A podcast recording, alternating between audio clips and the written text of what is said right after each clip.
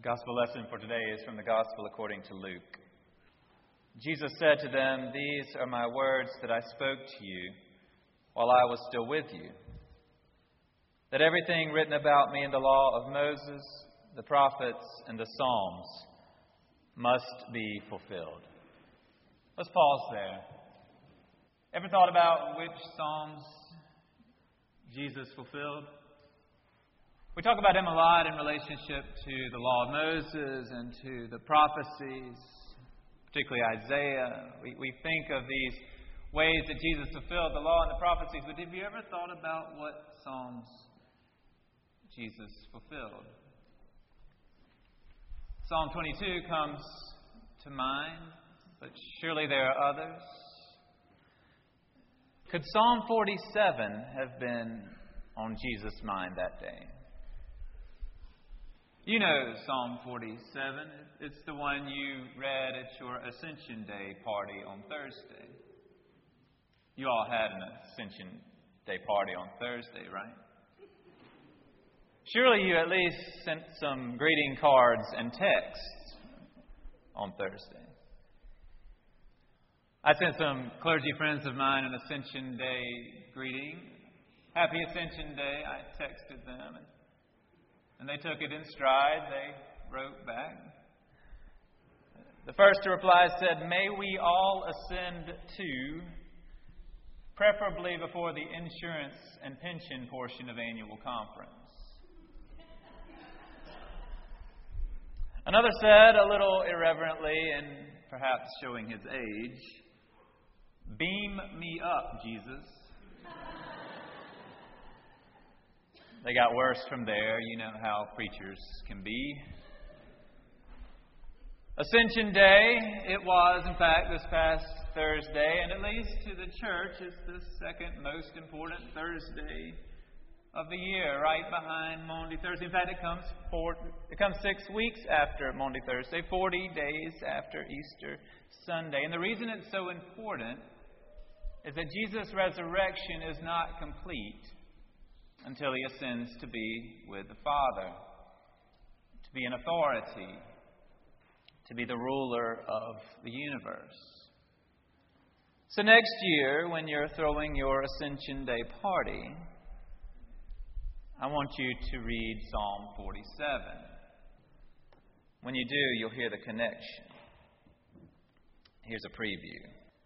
Clap your hands, all you peoples. Shout to God with loud songs of joy. For the Lord the Most High is awesome, a great king over all the earth. He subdued peoples under us and nations under our feet. He chose our heritage for us, the pride of Jacob, whom he loves. God has gone up with a shout, the Lord with the sound of a trumpet. Sing praises to God, sing praises. Sing praises to our King, sing praises, for God is the King of all the earth. Sing praises with a song. Jesus has gone up with a shout. The Lord with the sound of a trumpet. He is the King of the nations, seated up on a throne. Clap your hands, all you people. Shout to the Lord with loud songs of joy we're instructed, oh, but don't be carried away. We've been warned. Only it wasn't the psalmist who warned us not to get carried away. It wasn't Jesus who warned us of that. It wasn't the disciples who modeled moderation. It was our cautious, polite, enlightened ancestors who gave us that warning. Moderation in all things, I have said, and for the most part lived, even at sporting events, where apparently moderation in no things is actually the way to live. We're to be respectable members of society, moderate in all that we do until Tiger Rag or 2001 or some clever Duke cheers begin, and then all moderation seems to to cease. It, it, it's those of us who are moderate who then become disappointing sticks in the mud. I find it interesting that placing a two foot wide block of cheese on your head is perfectly appropriate attire for football games. And yet a clown wig with John 3:16 written on it is somehow offensive. Now you all know me well enough to know that I'm not going to put either of those things on my head.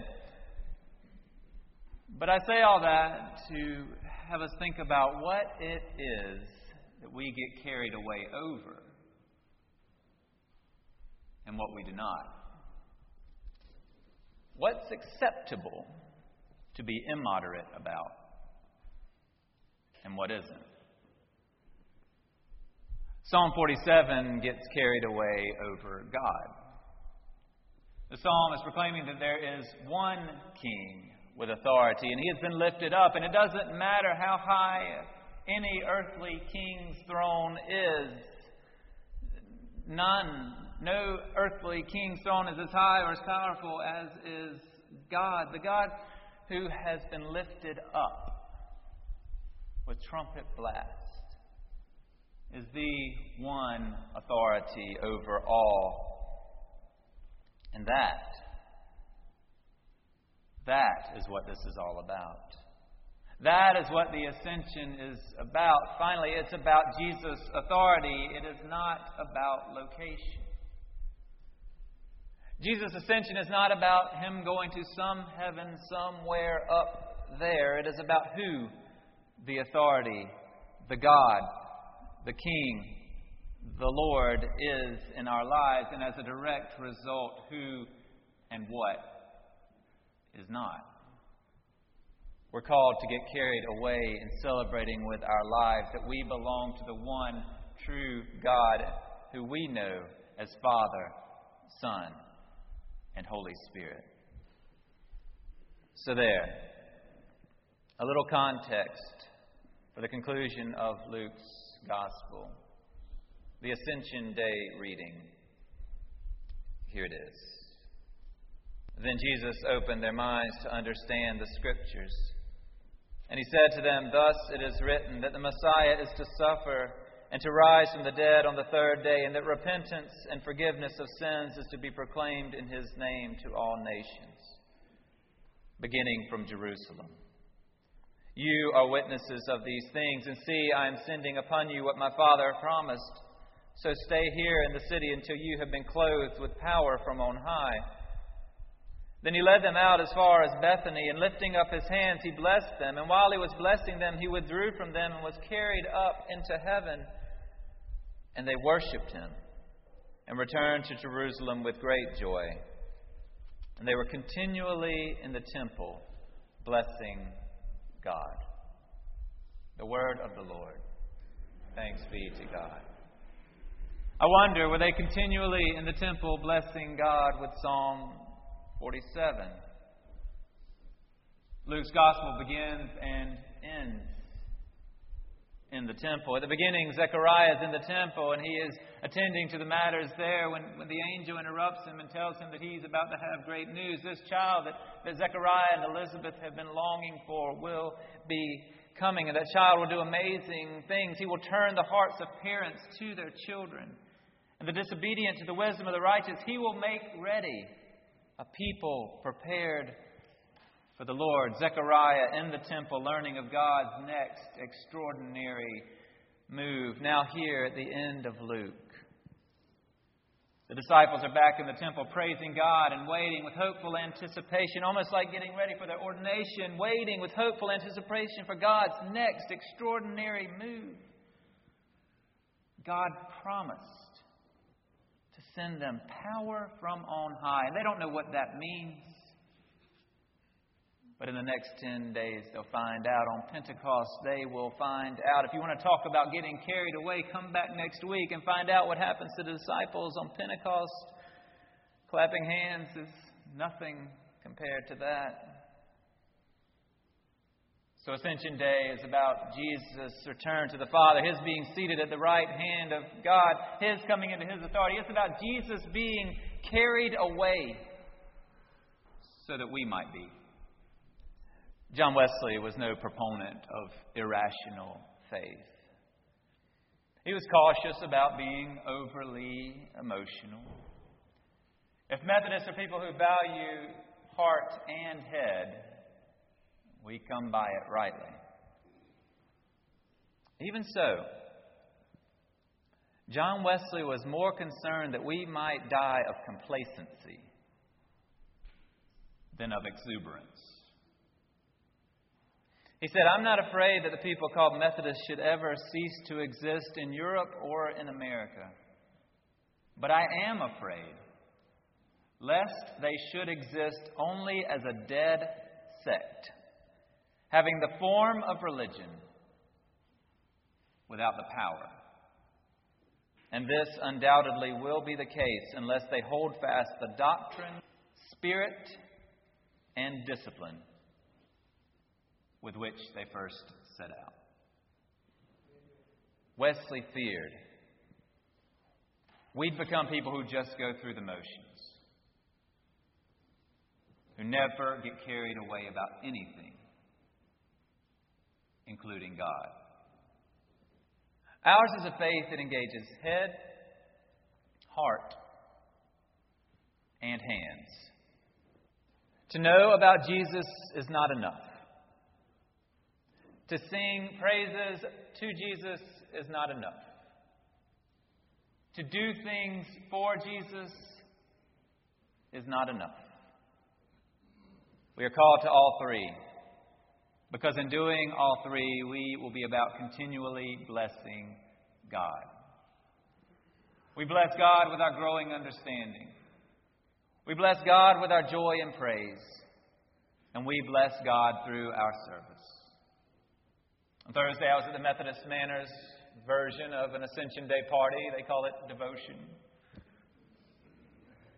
I was thinking about what might have happened if Jesus had not ascended to be with the Father if he did not get carried away.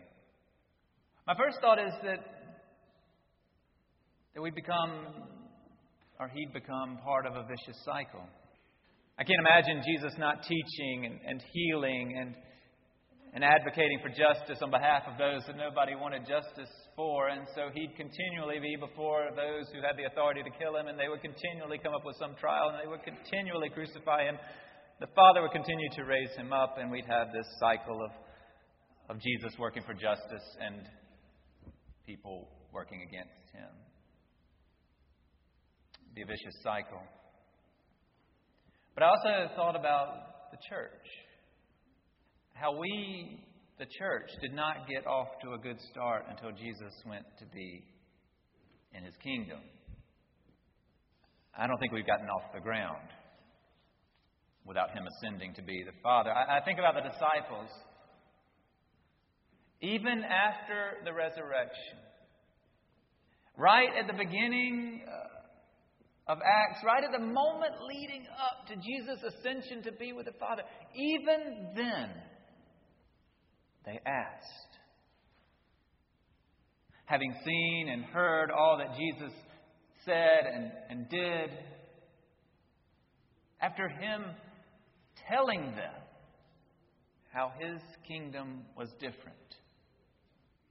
They asked, Is now the time you're going to bring in the kingdom the way a real Messiah would?